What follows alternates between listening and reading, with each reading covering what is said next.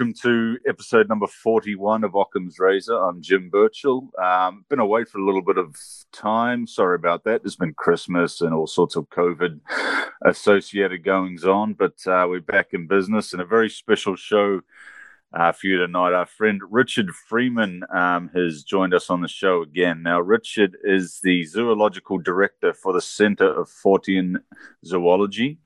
Uh, he's also written or co written a number of books um, and has contributed widely to. Uh, Fortean and zoological magazines, as well as other newspapers and periodicals, uh, including Paranormal Magazine. How are you, Richard? I'm fine. Yourself? Yeah, can't complain, mate. We've had uh, a, a, massive uh, rainstorm in the past 24 hours here in uh, or close to Auckland, New Zealand. So everything's a little bit damp, but uh, nothing compared with what you're struggling with over there. I understand. Oh, good lord! Uh, New Zealand is, is one of the best reactions to this the pandemic in the world. Yeah, I wish we had a a decent leader like you to we've got an absolute buffoon in charge. And we've got one of the highest rates of death and infection in the, in the whole world. We uh, we we've had an outbreak in the past couple of days. You may have may not have read about that um, community transmission, but this morning the good news is it's uh, looking like it's been reasonably well contained. So uh, fingers crossed we'll push on anyway and, and hopefully things won't won't spiral. Tonight richard um, now last time you were on we spoke about the orang pendek um, it was actually one of our highest rated episodes which uh, which was excellent. Um, basically talking about the sort of the flores man and and that sort of thing in your expeditions to um, to track he she you're down um, tonight, we're going a bit more to the mythology side of things. You're a, uh, what would you describe yourself as a dragon uh, aficionado, an expert? What, what would you say? Well, certainly an aficionado. I've been looking yep. into dragon legends now for, oh, goodness me, 30 odd years. Yep. Very, very, aside from um, obviously the influence in Asia, uh, dragons are very specific to uh, the UK, particularly England. Obviously, we all know about um, St George and the Dragon and these sort of stories. Um, is that why you got you interested, or? Well, St George wasn't English; he was Libyan. He never set foot in England. Is that right? That's yeah, yeah. I mean, the, the, the whole story about St George, he yep. was he was an actual historical figure. Yep. Very little is known about his early life, but he was uh, he was born. I think I think it was in the third century in Libya above a fuller's shop, and nothing much is known about his early life, but he in later life as an adult he got um, a, a, job providing pork to the uh, Roman legions that were okay. in, in, the country at the time, and, and, they found out he was stealing this pork, so he sort of got hounded out of hounded out of his um, of his uh, hometown. And he ended up joining this weird sect of early Christianity that didn't believe in the divinity of Christ. Okay. And, and, they would have been out on their own then, wouldn't they, at the time? Yeah, yeah, and uh, yeah, he he became a, a, a bishop in this, and his his fortunes waxed and waned um, with you know whoever the emperor was at the time and whether they were a, a Christian or not. But he used to uh, go and vandalize pagan um, pagan temples, which didn't make him any friends. And he got lynched one time and he had to be taken into prison to protect him, you know, for his own protection, uh, so he wouldn't get killed. And and then later, when um, uh, the, the, the emperor was a Christian, uh, he, his fortunes um, waxed a little more, uh, but he, he levied heavy taxes on on temples all over the place, and in the end, he was lynched and his body was uh, killed and his body was thrown into the sea. Now, it wasn't until donkey's years later that he was uh, made into a saint. Uh, much, much later, he was made into a martyr and then a saint. When this sect was reabsorbed back into Christianity, they made him into a, a martyr and then a saint. And the whole thing about the dragon didn't, it wasn't tacked onto his story until centuries after he was dead. And basically, it's the same story as Perseus and Andromeda, the old Greek yep. legend of, of, of, where Andromeda is going to be sacrificed to a sea dragon, and, and Perseus fights and slays it. Sure. Uh, and it was just tacked on basically to jazz his story up a bit because he was. So it was just it was a reworking. Yeah, yeah, and he, he, he became the patron saint of England. Um, I believe around about the time of the Crusades, because he was okay. supposed to have um, appeared to the to the uh, the Crusaders as a ghost, as a phantom knight to urge them. A bit like the story of the uh, the Angel of Angel Mons. of Mons. Yeah, yeah very sure. similar story to that. Because uh, I think it was Edward the Confessor was our was was the patron saint of England before he was superseded by St George. So St George never met a dragon, and he would have probably crapped himself if he had. Absolutely. where, um, where, uh, why do you think there's such a prevalence of dragon stories in in Britain in particular? Well, there's over a hundred in Britain alone. Um, yeah. Uh, I think it's it's uh, several influences because in Britain you had the Picts, and then you had um, the ancient Britons, the Celts.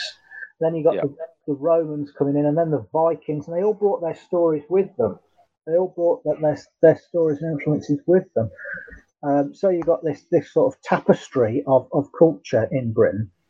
Yeah, some of the stories are probably based on real events and real encounters with some sort of creature or, or entity. Okay. Um, these legends have obviously survived today. Has there been any, um, you know, physical evidence of, of anything resembling a dragon that, that's been sighted in the UK in, in modern times, in modern history? Anything photographic? Well, there are modern day dragon sightings um, from all over the place. Uh, not just in, in, in Britain, most of them are, uh, are, are from other places. One of the most interesting happened in um, 2007, and it yep. was uh, it was recorded by a woman called Linda S. Godfrey, who's written uh, a number of very interesting books on uh, anomalous creatures, generally seen in the USA. Yep, and, as they tend to be. And it was uh, it was in Wisconsin in 2007, a, a place called Oconto Falls, and she yep. was contacted by this this guy she called Jim, and yeah. according to his story, him and some of his friends um, had been out to see a local band, and they were sort of hanging out afterwards. And there was some other youth from out of town, and um, you know they were hanging around talking, and they saw a fireball shoot across the sky. They said it was, I, I believe it was orange and blue. This fireball shoot a ball of fire shoot across the sky. Yeah. And then they all said they saw this dragon fly over where they were, where they were standing, and they, they all saw it coming through the clouds. And they said it was white. They described it as being white, uh, having uh, enormous, having these huge wings like a bat. Uh, larger than a plane. They said a long tail, long neck with a narrow pointed head, four legs that were held up close to the body. And um, all of them saw it fly, over this, this area. And I was thinking, like, you know, if you're going to make up a story about a dragon, A, is white the colour you're going to choose? You'd probably choose green or red.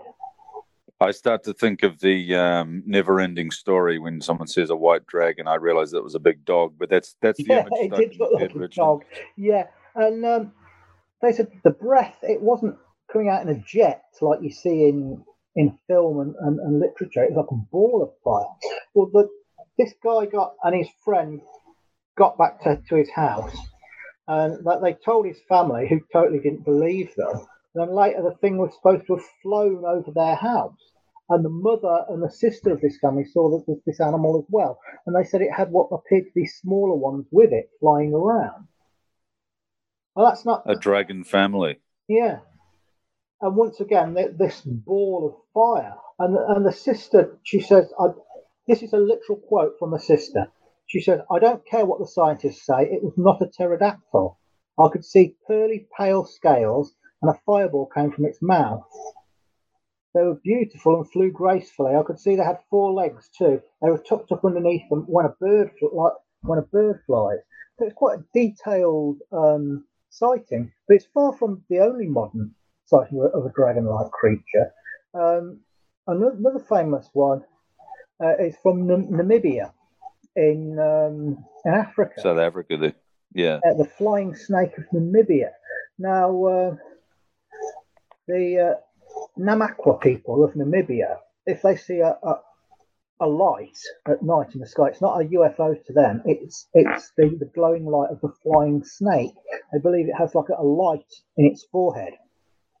Uh, okay, well, it's hand, it's handy for night flying. Yeah, uh, they, they they they believe it's the size of, of a, a very large python, twenty five feet or more, uh, yellow uh, and speckled with brown. It has two horns on its head as well as this light, and a, a pair of bat-like wings. And uh, the most famous sighting um, was by a 16-year-old guy called Michael uh, and it was in January of 1942. And he was tending sheep, and he'd heard stories from his father uh, about the local people being frightened of this this flying snake, and he thought it was nonsense.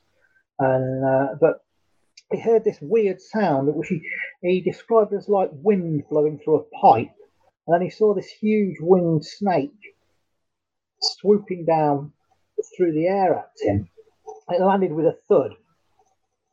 He threw himself out of its way. And it, it, so it obviously it obviously didn't have four legs as well. What he didn't describe legs on this. He described a great snake-like no. body and, uh, and wings. Sure. Then it shot up in the air, air again and, and, returned to this other hilltop. And uh, he ran back home to tell his father, who's the owner of the farm. And uh, they went out to try and find this thing, and then they found uh, a cave and they heard something moving around the cave and they hurled sticks of dynamite down there. So whatever it was, whether it was the, the, the flying snake or not, nobody's really sure. But they dynamited this cave that um, he actually passed out. He was so scared. Oh, so you, sorry, sorry, Richard. You're inferring that the the beast lived in the cave, and then obviously they that was disturbed due to it being dynamited, probably for searching for uh, diamonds. I suspect. No, no, no. This was this was after the sighting. People. Oh, this people, was after the sighting. Yeah, My mistake. The, the native people who worked on this farm had been. Yeah talking about this thing for ages. And the guy who owned the farm and his son Michael didn't believe it. And Michael said this thing appeared and swooped down at him, and it frightened him so badly he actually passed out. And then he, when he went, he went back home. As, as you would, yeah, you saw that. Yeah. Told his told his father, and um, his father got a group of people together, including some police, and went to see the area. And they saw the track in the ground this thing had left, and they dynamited this cave that they thought it was in. But the incident was investigated by no less an authority than Dr. Marjorie Courtenay Latimer, who was um, uh, a natural historian who ran a a uh, local museum, and she was the lady who discovered the coelacanth, the fish that was believed to have been extinct. Of course, and she, I actually saw a documentary on that the other day. Strangely enough, yeah, she said she she'd observed a, a great furrow in the ground where the creature had, had moved. And then there was another sighting in 1978 where a French farmer was um, tending his cattle in the Karas region of Namibia, and he saw a bright white light and noticed it was heading straight towards him. And afterwards, he heard a massive thud and heard one of his, his cows sort of bellowing in pain, and he rushed out to check and saw that the cow was being attacked. And he quoted the police later, I saw what looked like the best matching description I can give you is, is that it looked like a dragon. It had a bright white light on its head, which was blinding me. The colour of it was brown and yellow. It had green eyes, and there was a tar-like smell, and it had smoke coming out of its nostrils. That's fairly comprehensive. Yeah. In, in 1988, Professor Roy Mackal, um, uh, a scientist from the USA, uh, better known for his expeditions into the Congo in search of the Mokele Mbembe, um, he went to investigate a remote property owned by German settlers who said that there was one of these creatures there. And um, they describe it as having a massive 30 foot wingspan and it would fly between two hills about a mile apart at, at dusk. And it seemed to have lairs in the crevices of this hill. And the team discovered remains of animals like ostriches and stuff in high, inaccessible areas, as if they'd been picked up and carried there by something enormous. And Mackal didn't see it himself, but one of his team, a guy called James Koshi, who stayed in Namibia for a while after Mackal was gone, claimed he saw the creature from a distance of about a thousand feet and described it as this huge black creature that was gliding from the from hilltop to hilltop.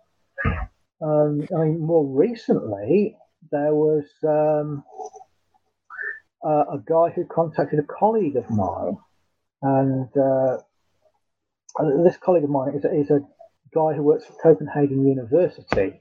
His uh, name is um, Lars Thomas, and uh, he does all our um, him and his colleagues from from Copenhagen University. They do all our hair analysis for us, and he's a, he's a world expert in mammal hair. He was the guy that, okay. that identified the uh, orang pendek hair as being from an unknown primate related to but distinct from the Sumatran orangutan.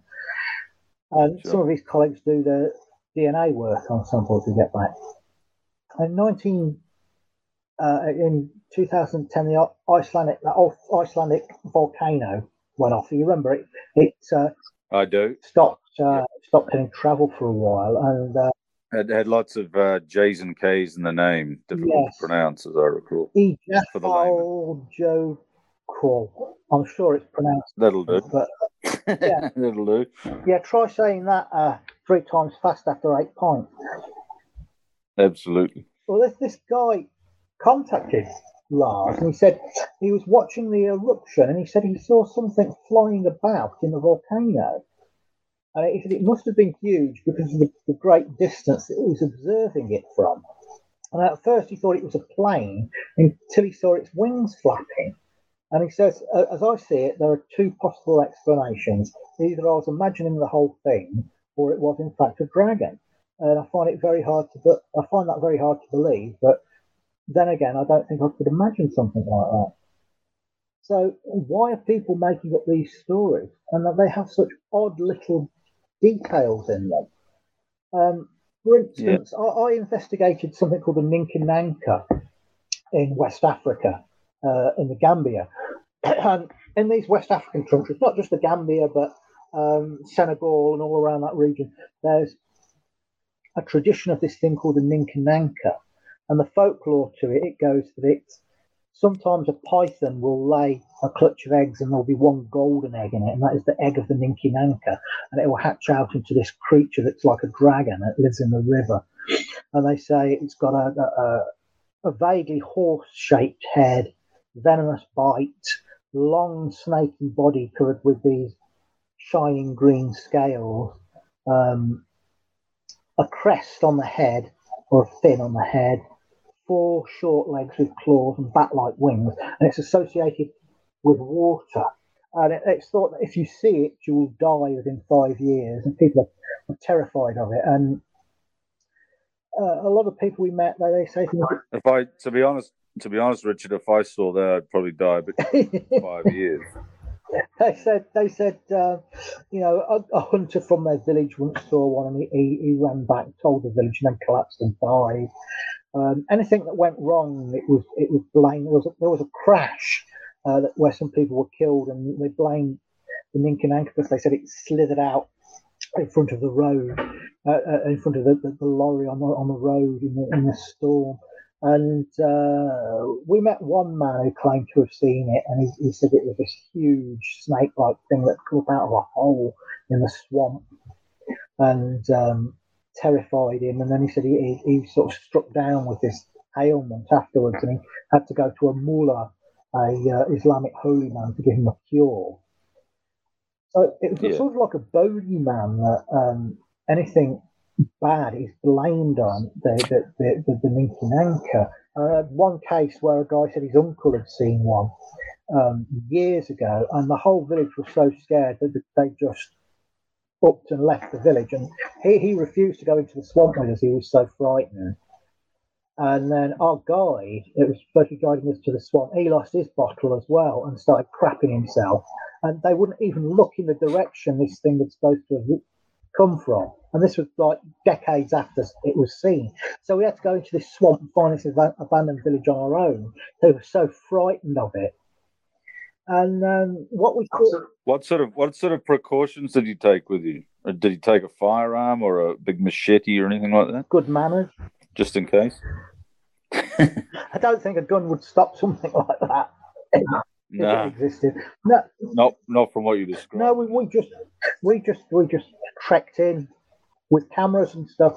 Uh, you know, we saw some yep. snakes and monitor lizards, but nothing nothing fantastical like that. I mean, and we thought maybe that this was a um, demonization of a pre-Islamic Python cult because worship of, of animal deities like crocodiles and pythons and leopards and things is quite widespread across Africa, and there was a python worship cult. So the thing that happens when a, a big religion moves into an area and takes over, it will either absorb the local tradition, like a lot of Christian saints are actually old pagan figures, and a lot of you're right. Holidays yeah. are old pagan. or they'll demonize it. So maybe this this Python deity was demonized into the into the Ninkinanka. Um, there was a pollution event in the uh, in the Gambia a few years ago, and a load of this black slime came down the, the river and killed a load of fish, and they, they thought it was from the carcass of the Ninkinanka. Um, another time there was a flood and the bridge was destroyed, and they thought the Ninkinanka would come out of the the hole it's supposed to live in. They're supposed to live in holes in the riverbank. and they come out and destroy. It's it's almost it's almost starting to sound like a, a bit of a Mothman sort of um, situation. Not unlike it, it yeah, not unlike it. I mean, yeah. one of the funniest things was we were we were stopping this hotel in the Gambia because usually when I do an expedition, we're living in the jungle or up a mountain or in a desert or somewhere in a tent. But this time we were stopping in a hotel because Gambia is quite a small, narrow country. So you could get from the hotel okay. to where this thing was reputedly seen. And uh, we'd been on the BBC World Service talking about it, talking about the expedition. So if anybody's got any information, phone us at the hotel. And this guy phoned up really excited. And he said, um, I know where this dragon lives. It, it, it's in a swamp in a place called Mandanari. And um, Mandanari. and it's mangrove swamp, and it's in this hole down this mangrove swamp, and I can take you to it. And if you throw a dog down there, it will come out and eat the dog. And I said, Well, I'm not throwing a dog down there. I love dogs. I'll throw a cat down if you want. I'm not throwing a dog down. But um, well, what about a small little sort of uh, poodle or something like that? No, right. no, I love dogs. Dogs are great. Cats, no. Oh, we'll go cats with cat, just stick up your ass. I can't stand that thing. Uh, anyway, he said, but by by taking you there, I'm going to be risking my life. How much are you going to give me? Thousand pounds, two thousand pounds, three thousand pounds, four thousand pounds. What? And he was obviously making it up, and I'm the one. He was trying to screw screw money yeah. out of us. But we went down to Mandanari on our own, and um, couldn't find any hole. It was just a mangrove swamp. And we asked one of the locals if he knew about it, and um, he had this weird voice. He looked and sounded like. Do you remember the actor Peter Lorre? Yeah, the the yeah. horror actor. Sort of, imagine a, imagine yeah, an yeah. African version of Peter Lorre. He had these big round staring eyes and this strange voice, and he sort of, oh yes, I remember my mother told me ah, about it. It is a great animal covered with scales that shine like mirrors, and if you see it, you will die. So there's this this tradition. But then a few years later, I was in Mongolia. Actually, no, sorry, um, uh, a few years before, I'd been in Mongolia looking for the death worm. What, uh, the that? Mongolian death worm. Oh, the death worm. We covered that last time. The Alroy Hoi Hoi, yeah. I was in Mongolia in sure. 2005. I'm hoping to get out there, knock on wood, this uh, this summer for another crack at the old death worm. But they believe in dragons out there as well, and they call them Lu, L U U, and they believe that, that, once again they're intimately linked with water, the, uh, the, the the ancient element of water, and they believe that they will come down in clouds from the mountain tops, they'll be sending clouds and they'll bring rainfall. And uh, Mongolia is a desert, but under the desert there's a lot of water, so they, they get most of their, their water from wells. And we heard one yep. story about uh, a man who said he'd seen a dragon coming up out of a well, slithering up out of a well and then flying away. And this was in the time when Mongolia was still, still a socialist um, country. And some government officials heard about this, and then they, they interpreted that as being a religious story. So they poured oil down the well to pollute the well because people were talking about this thing that they interpreted as religious. And according to the story, two of them, within within a, a week of doing it, two of them had dropped down dead, and the third one had become barren and impotent, according to this story, which all sounds a bit barren and impotent. Yeah, um, all sounds a bit crazy. But we heard another story. This was from um, a guy who was the head man of uh, one of the Sum centres, and a Sum in um, Mongolia. It's like a county, but their counties are enormous. They're the size of small countries because Mongolia is a huge, huge place. Yeah. Pretty vast, yeah. isn't it? And, yeah. uh, he said that a few years ago, um, I think it was Bulgan's son it was in, he said that a doctor was visiting the Sum Centre, which is like the main town or conurbation within a Sum. And he, he claimed to have gone to draw water out of a well, and he saw a dragon coiled up in the well, which he said had a, a, a head shaped similar to a horse or a camel, and this great long serpentine body with shining green scales on it, and it was coiled up in the which is a remarkably similar description to the Ninki Nanka. And then when I was in Thailand, way, way back in 2000, which funnily enough was the year of the dragon, um, I was investigating reports of the naga there, which is a great serpentine animal uh, that's supposed to swim in the Mekong River and inhabit the caves around uh, the jungle caves around the Mekong. And once again, it's reported. That's that's right. I think I saw. I think I saw um, Wow, I was watching some show about that. Was it was it the the guy does the fishing, Jeremy Wade, maybe? Maybe, yeah. Yeah, I, I, made a documentary yeah, about it, but it was like you know, 21 years ago. Oh, did you? Is that available uh, on YouTube? I, uh, I did have a copy myself. I've never been able to find it on YouTube, but it was on uh, an old uh, videotape. Tells you how long ago it was. It was on videotape. Could maybe get a conversion. Well, the tape broke um, years that, ago. That, would be a good ago, watch. The tape broke. But we heard these stories, this massive, once again, it has these green, shining scales and a fin on the head and this great serpentine body. Um, there was a bunch of monks who were trying to renovate an old temple, had, had seen one coiled up in the in the um, cellar of this, this temple. And uh, they'd run away terrified of it and then prayed for it to go away.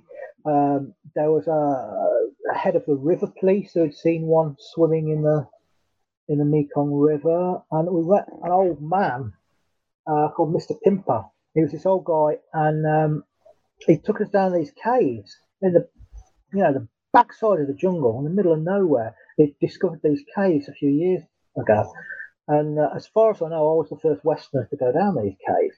And he took myself and this other guy by candlelight into this maze of caves underneath this mountain. And if this old guy had died down there, we'd have never found our way back out. Yeah. It'd be stuffed. It was all yeah. by spooky candlelight, and there was all wonderful um, stalagmites and stalactites and rock formations that looked like guillotines and coffins and all sorts of things. And he said he'd been down there a few years ago and he'd come to this underground river, and he showed us this river, and he said he saw one of these things crawling along in this river, and he was terrified. But he said it paid him no mind. He pinned himself back against the wall, and it just slithered past in this river, going about whatever it was doing. But he believed it brought him good luck. He was terrified at the time, but he thought that it, the thing had, had brought him good luck. It's uh, well, it was certainly good luck that it Yeah. didn't gobble them up.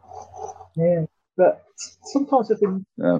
Oh, sorry. I- go I-. Yeah, sorry, go ahead.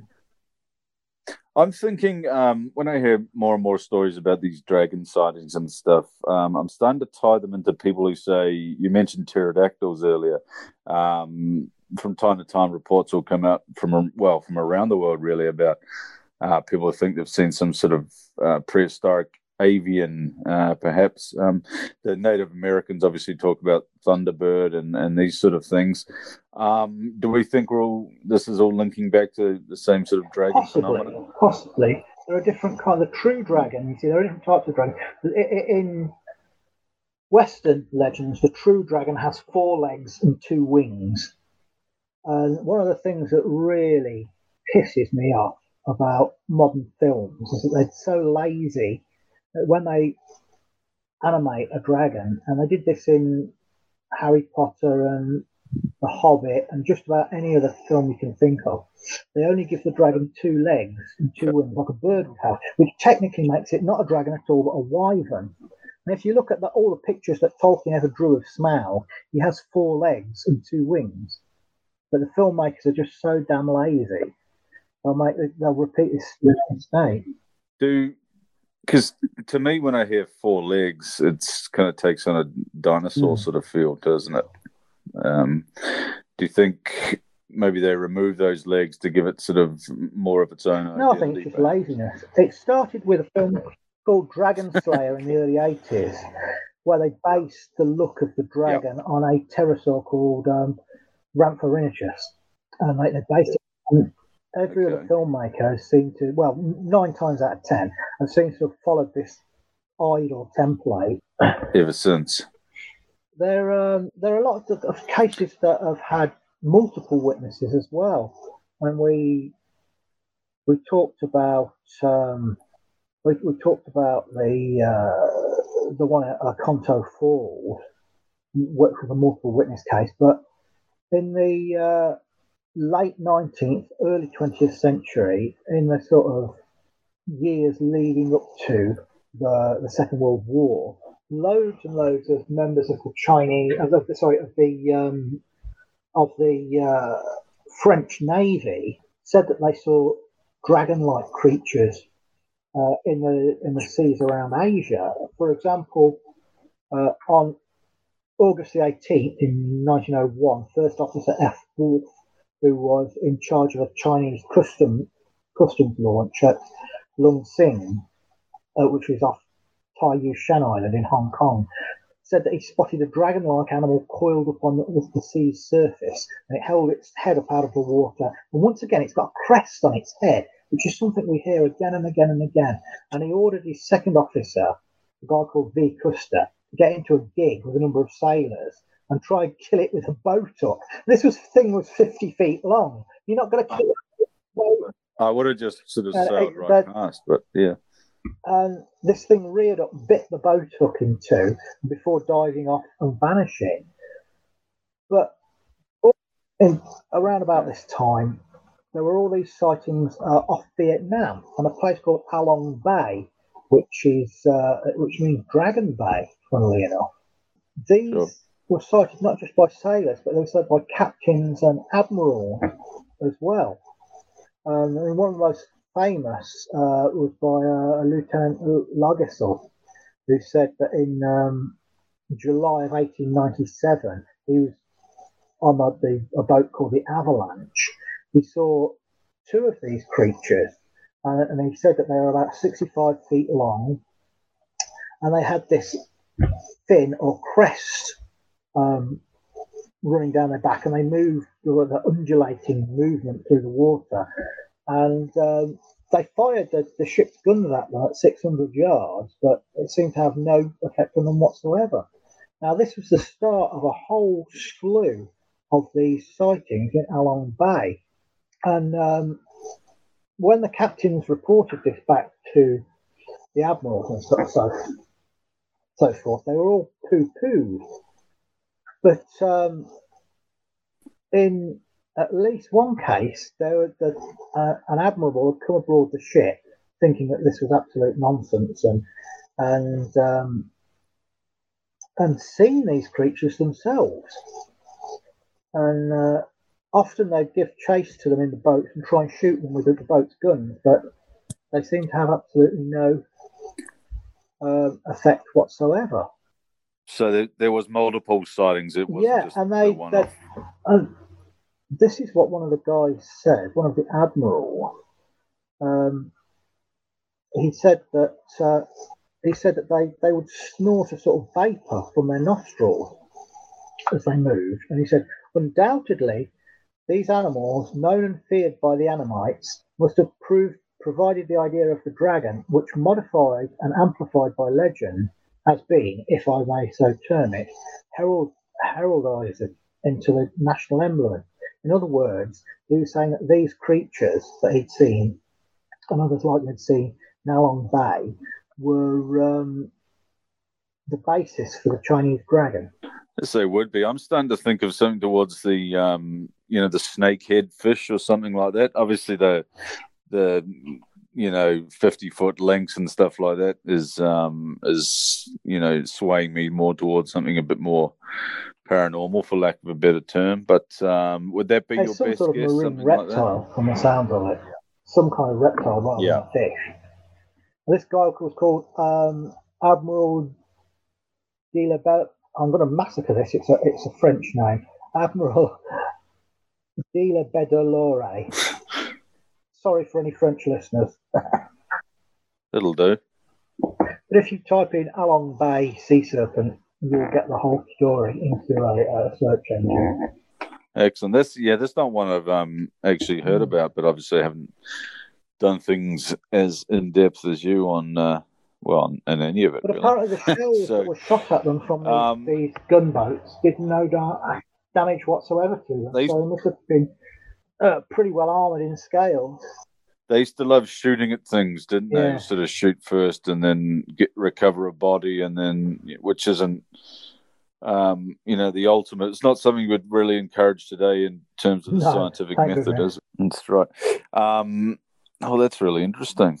Um, I didn't realize the sort of the folklore, well, not even folklore, but obviously anecdotal evidence was, um, you know, so oh, entrenched. The, the tip uh, of the iceberg. As to the absolute tip of the iceberg.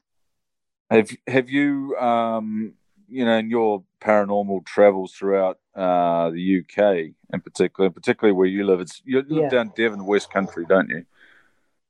It's um, is the dragon legend alive and well there, or is it more? I, I know, sort of in Yorkshire and um, and Wales and stuff like that. It's it's yeah, more to the forefront, isn't it? But down yeah, your part of the world, is there are um, Somerset, which is the next county along, uh, have more dragon legends than any other county in, in Britain. There are many, many dragon oh, legends, right? and there's there's, uh, there's even a a church in a place called Low Ham that has a great long spear that was supposed to have been used to slay a dragon.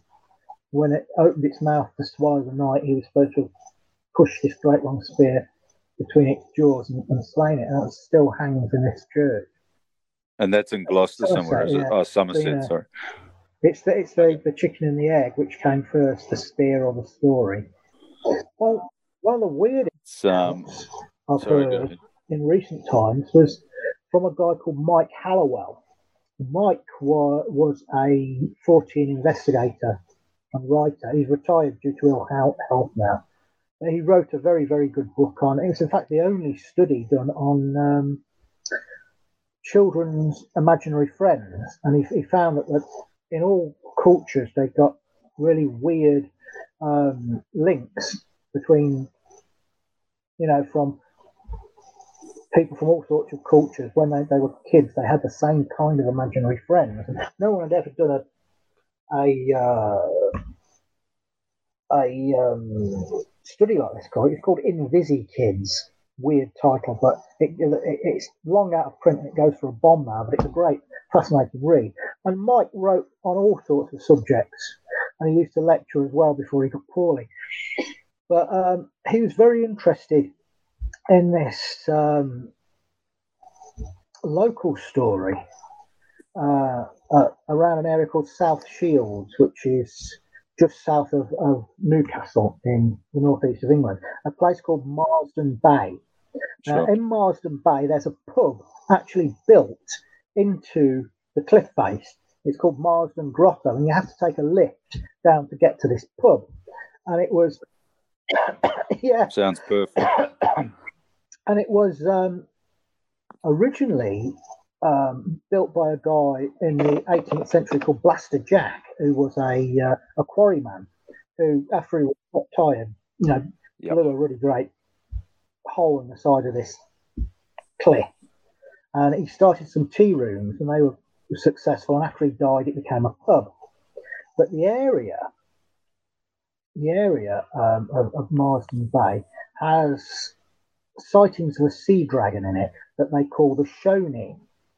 And Shoni. And Shoni. the story goes that it all started with the Vikings when the, the area was under the Danelaw, and they went in fear of this creature called the Shoni that would attack their longships, so that they, they would draw straws and make a sacrifice.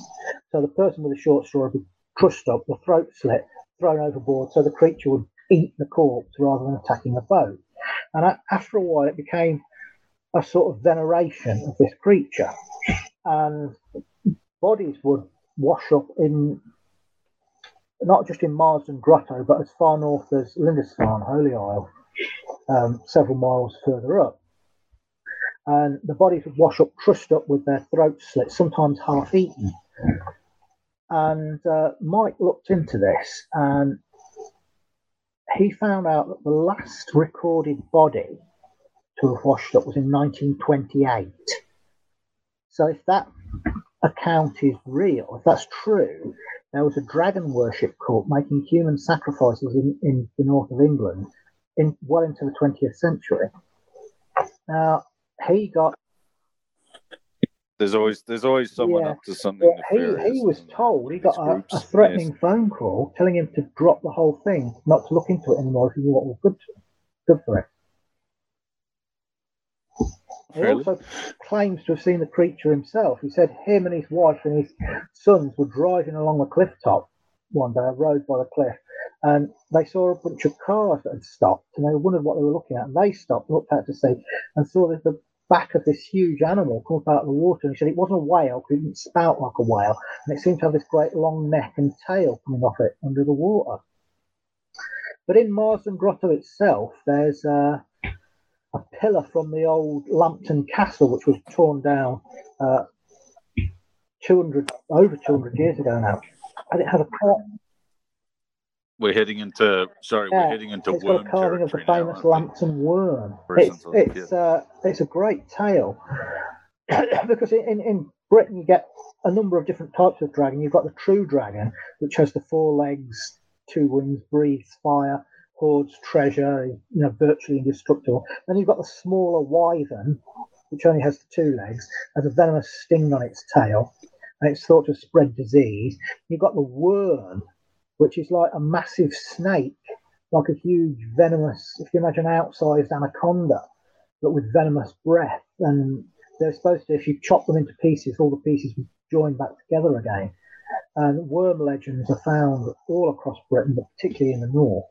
Sure. I mean, that's, I used to love, as I said, I used to love that uh, whole Lambton worm situation. I think it was just the creepiness of it being able to sort of regenerate again. Um, and there was sort of nothing the villagers could do because it was, you know, chop it up and I'll just, you know, reform and, and, and wreak more havoc. So terrifying stuff. Why do you think it's more prevalent to Somerset? I do. I think a lot of it is chance because you find a lot of built-up areas, areas where there are a lot of cities. You don't get the folklore like you do in more rural areas.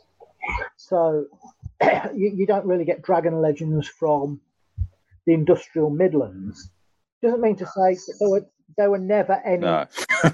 stories there, but they might have just been forgotten because they were not retold enough.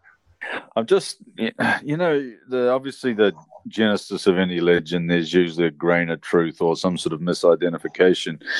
Um, dragons um, is one thing I can't really pinpoint because, as I said, Um, you know, are we looking at something sort of prehistoric and, and avian from prehistoric times? Is that what people have seen? And obviously, the story's moved along and perhaps embellished a little bit to the extent, uh, well, of, of, what we have today. But people, you know, must have seen something at some point to, you know, for the this sort of thing to propagate, right? Well, so, what's your best guess? Thing, it's lots of different things. Um, there's, there's, there's one legend from Essex of a uh, a small dragon, and it was in a it, was in a pamphlet that was distributed at the time. It was around about the time of Shakespeare's death, if I remember. And they said that this terrible serpent, which was about nine feet long, had emerged from the, this forest and it had taken up residence in a rabbit warren and it was eating the rabbits. And they said it would kill men and dogs who came near it by casting forth venom. And whenever it was disturbed by people or cattle, it would rear up and look about it in a most arrogant manner. It sounds exactly like a cobra rearing up and spreading its hood when it looks around. And mm. one of the things I'm interested in is the history of zoos and um, animal collections. Uh, and you'd be surprised at how in times past, all sorts of exotic animals were on display in, in, in Britain. In, for instance, in uh, the Tower of London, they had all sorts of things lions, tigers, bears, crocodiles, all sorts of things. And there, there is another British uh, uh, dragon legend from um, Sussex of a, a, a swamp dwelling dragon that is described as having great jaws with terrible teeth and armored skin and a long tail and, and four legs with claws. And when um, arrows were shot at it, they would bounce back off its hide. And it terrorized the area. And then winter came and it disappeared. It sounds like a crocodile, a crocodile that would have possibly been brought back by yeah, right. The uh, the descriptions of the armor and when they talk about it being leathery and things like that, I mean, that's the first thing I go towards is, is you know crocodile. That accounts for some of them. Some of them. Like others, others are not. Mm. But but alligators don't fly is, is the main sort of spanner in the works. Of, there's a great uh, book called The Flight of Dragons, written in 1979 by a guy called Peter Dickinson, and um, Dickinson had this theory and he theorized that dragons evolved from flesh eating dinosaurs. And they flew not by the muscular power of the wings, but by containing hydrogen gas in the gut.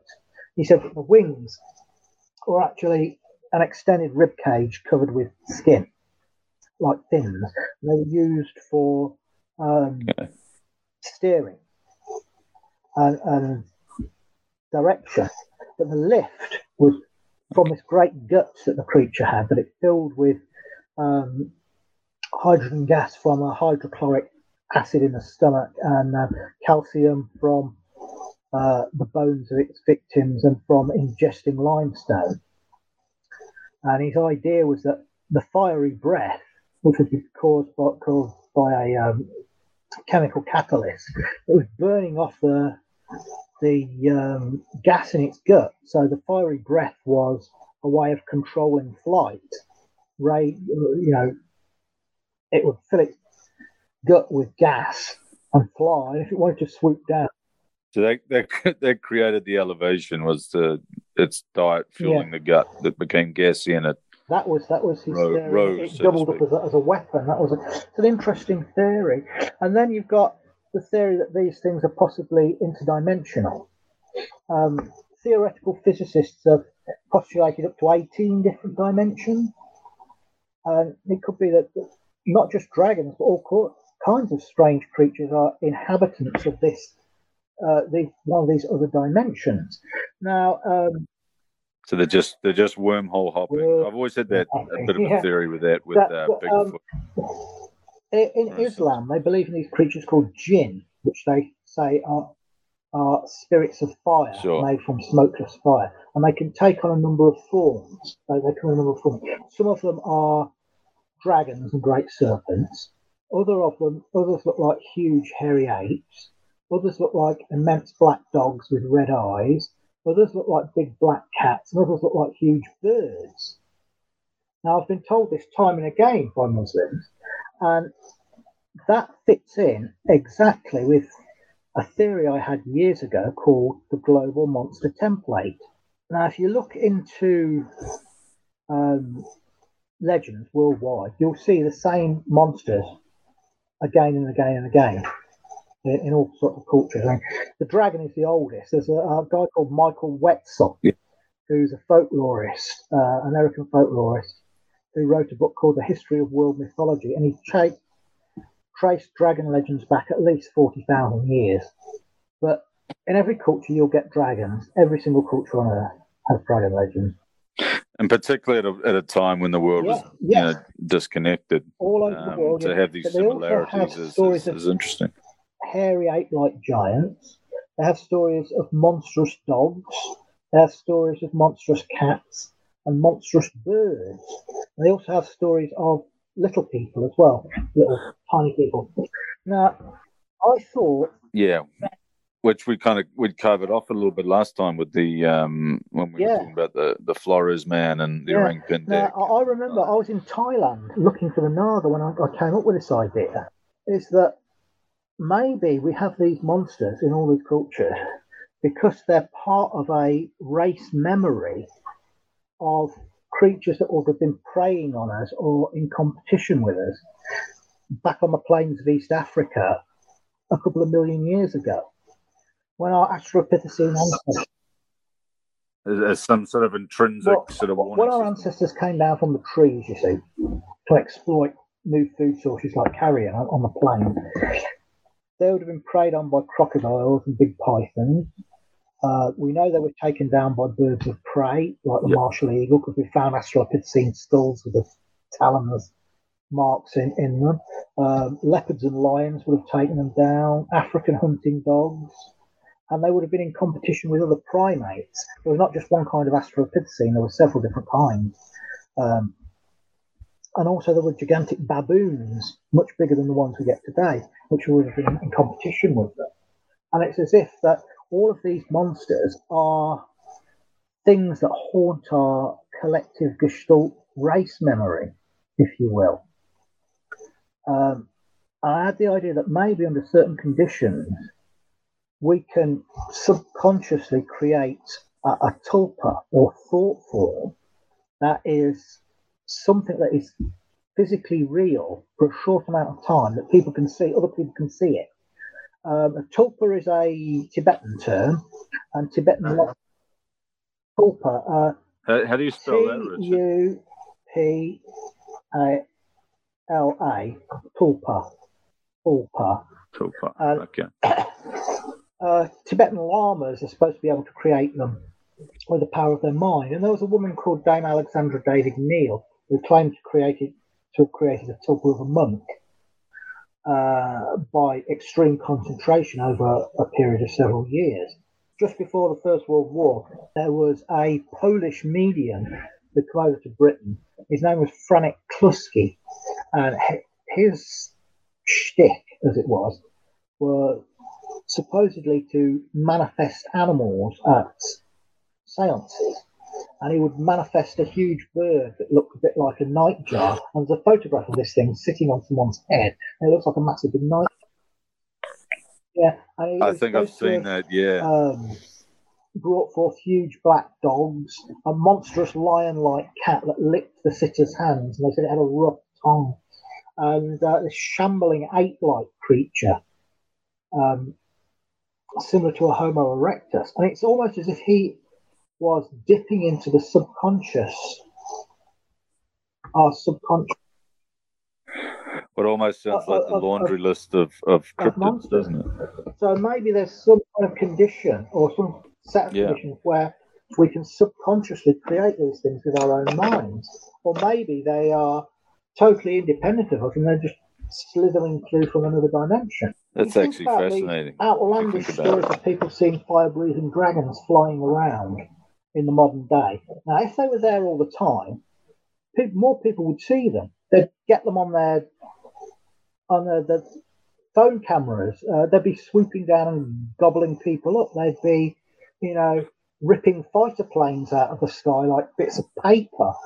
We'd know about it if they were there all the I'm thinking Yeah, Godzilla exactly. and that sort of thing. if they were Right? there all of the time. So maybe it's part of Yeah. a natural process that they can only slip through into our reality for very short amounts of time. Maybe that's a good thing. Dimensional. Yeah. What dimensional travel? Maybe it's not a, a deliberate thing. Maybe it's just a something that happens. One theory is, is, is or maybe maybe only some people Yeah. have the ability to to access um, no, that's not to say that realm. there aren't things, you know, in our world that have been interpreted as dragons. I mean, over in Australia, they had a giant monitor lizard in the Pleistocene called Varanus prisca. It used to be called Megalania, which was a much better name. It meant giant butcher. Only known from a fragment, only known from better. fragmentary remains, but um, it could have been as long as 30 feet, as the size of a big crocodile. Almost certainly venomous, like the Komodo dragon. It's, it's nearest Sounds relative. fun. And this thing was hanging out in Australia, you know, eating giant wombats and giant kangaroos and giant flightless ducks and early Aborigines. And the Aborigines have a, a creature in their folklore called Mungungali, the goanna bunya, which is supposed to be this great lizard that come out of a cave and terrorize people. And there are accounts of people meeting with lizards far bigger than a Komodo dragon in Australia. Uh, one of the most famous was supposed to have happened in the Watagan Mountains of New South Wales. And uh, there's a guy called Frank Gordon, who's a herpetologist, and he'd gone up into the mountains to look for skinks, little lizards called skinks. Didn't find any. Come back to his Land Rover and Sure. noticed what he thought was a dead tree um, on a bank next to his Land Rover. And he thought, I can't remember seeing that before, but thought nothing of it. Got into his Land Rover, started the engine, and he said the the dead tree reared up on four legs, and it was this gigantic lizard that was about thirty feet long. Ran Oh, into the, into the bush. And there was another account from I think in 1960 when some loggers, four loggers, saw one of these things and it chased them and they had to lock themselves in the in their lorry while it prowled around outside. Now, a lot of these sightings have been off a guy called Rex Gilroy, who hasn't got the most stellar uh, reputation, shall we say. But there are other stories that are not traceable to him. Now, there's a guy called Gary Opit, uh, a very well respected Australian cryptozoologist, and he gave an account from uh, a friend of his called Peter, who's sadly now dead, that he was he was trekking in the bush one day and he heard something behind him this forest area. There was something was coming along the trail following him. So he uh, he moved off to one side and hid. And he was expecting to see a person. But what he saw, he said, was this huge lizard that was three feet off the ground, holding its head three feet off the ground, and, and was about 30 feet long. And it moved past where he was hiding and disappeared into the bush. Uh, over in New Guinea, there are similar stories in, in New Guinea. Yeah. Uh, um, once again, about 1960, there were stories coming out, out of New Guinea about dragons coming out of the, the jungle and they spat fire and tore people apart with their teeth and claws. and they stood up on their hind legs. Now, uh, there was a team sent over from Australia to look into this, and they didn't see these dragons, but what they found were lots of dead natives with great slash marks on them, and lots of villages surrounded by recently made stockades. And the, the New Guinea tribes people were saying these huge creatures come out of the, the forest and kill them, and that's why they were making stockades. Now, the flaming breath could have been the flickering of the red tongue coming in out of the mouth of a huge monitor lizard. And we know that monitor lizards can rise up on their hind legs. And I think a lot of the so called um, dinosaur sightings, when people think they've seen something like a Tyrannosaurus, might have been actually a giant monitor lizard rearing up on its hind legs. A few years ago, there was a story from New Britain, which is an, uh, an island off the coast of New Guinea, of a, a quote dinosaur coming out of the, Yeah. the jungle and killing several dogs, and some soldiers were sent to, to look for it but couldn't find it. But the people that saw it said it was this huge thing, 30 feet long, grey green, scaly, flesh eating, and it would rear up on its hind legs. Sounds like a, a, a great big monitor. Imagine a Komodo dragon, but so much larger.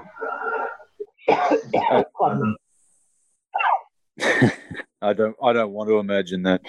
Hey, hey, Richard, we've come to the end of our hour. I mean, uh, speaking with you, obviously, we could go on for hours and hours and hours. Um, let's do that next Well, time. Where can on- people find your, On uh, your you'll books? find them.